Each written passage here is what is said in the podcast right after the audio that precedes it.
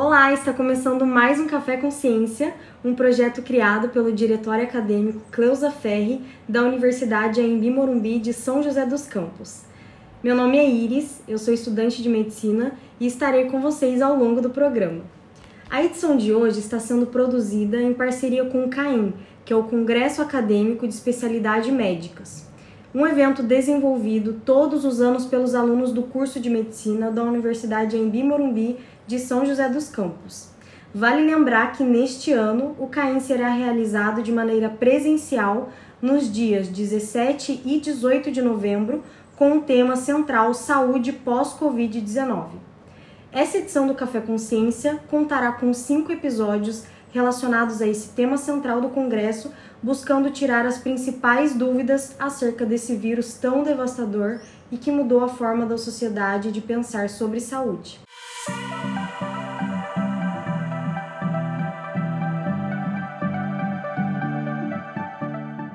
E hoje estamos aqui com o nosso primeiro episódio sobre vacinação em relação ao Covid e com uma ilustre convidada, a doutora Lúcia Levin, que é graduada em Medicina pela Unoeste, fez residência pela Unoeste e é pós-graduada em Alergologia e Imunopatologia. Seja bem-vinda, doutora Lúcia. Muito prazer estar aqui com vocês. Primeiramente, queria parabenizar o projeto Café com Ciência e que é uma honra estar podendo colaborar com o projeto de vocês. Então, para a gente começar nosso bate-papo, a primeira pergunta, do que é composta a vacina do Covid-19?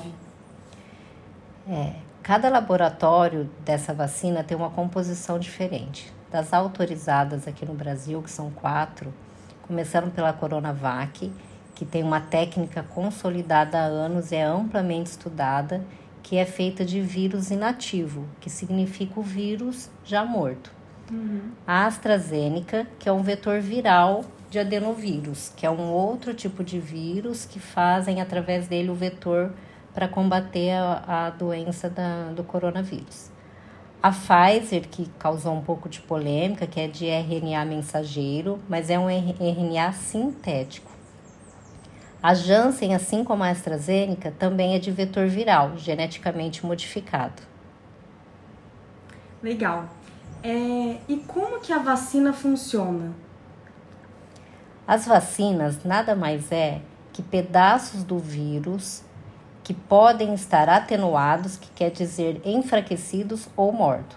O nosso corpo reconhece esses vírus que atenuados ou mortos através da vacina como o agressor e criam anticorpos que são como soldados do nosso organismo. Uhum. Dessa forma, se alguém for contaminado com a doença, o corpo já possui defesa para a mesma, impedindo de ter a doença ou, caso adquira, os sintomas vão vir mais leves e atenuados.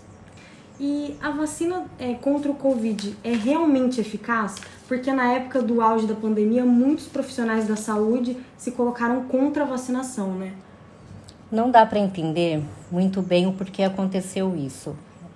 A maior prova que a vacina funciona é como estamos agora. Os casos de número de morte hoje em dia diminuíram muito, contágio e praticamente estamos vivendo uma vida normal. Uhum. A vacinação ela teve início no século XVIII e já salvou milhares de pessoas. Acredito que a negação foi muito mais uma questão política do que de ciência.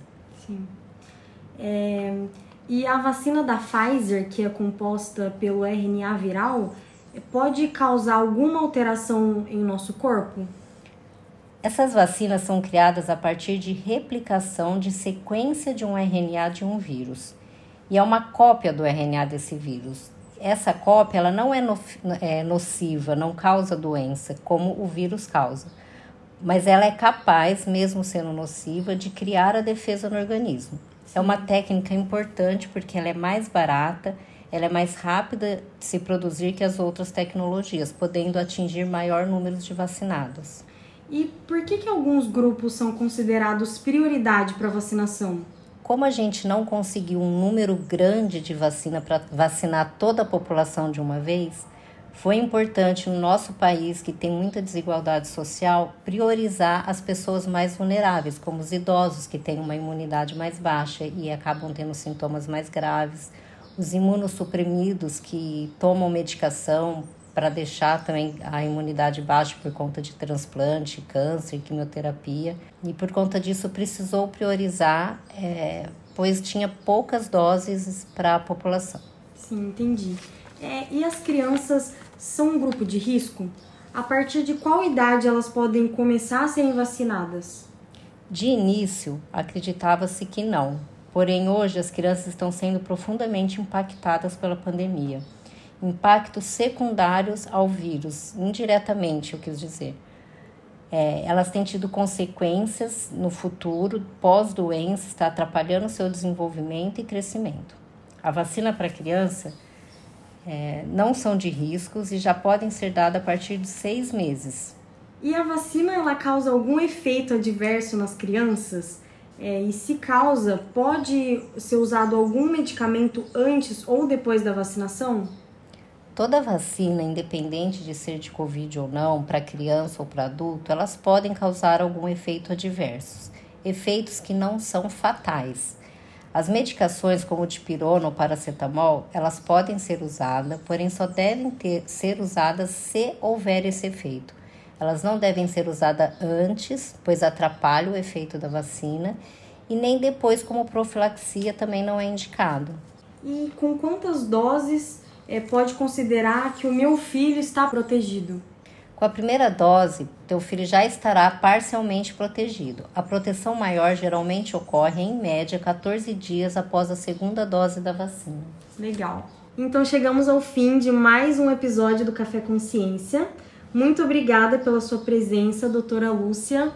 Eu que agradeço e me coloco à disposição para colaborar com o projeto de vocês. Obrigada. E também a presença dos organizadores do CAEM. Lembrando que esse ano o CAEM será presencial nos dias 17 e 18 de novembro no Parque Tecnológico em São José dos Campos e aqui na Universidade Anhembi Morumbi. O primeiro dia será exclusivo de palestras com diversos especialistas da área da saúde, e o segundo dia será de workshops de diversas especialidades, pediatria, cirurgia, cardiologia e outros, e para apresentação e premiação dos trabalhos científicos submetidos.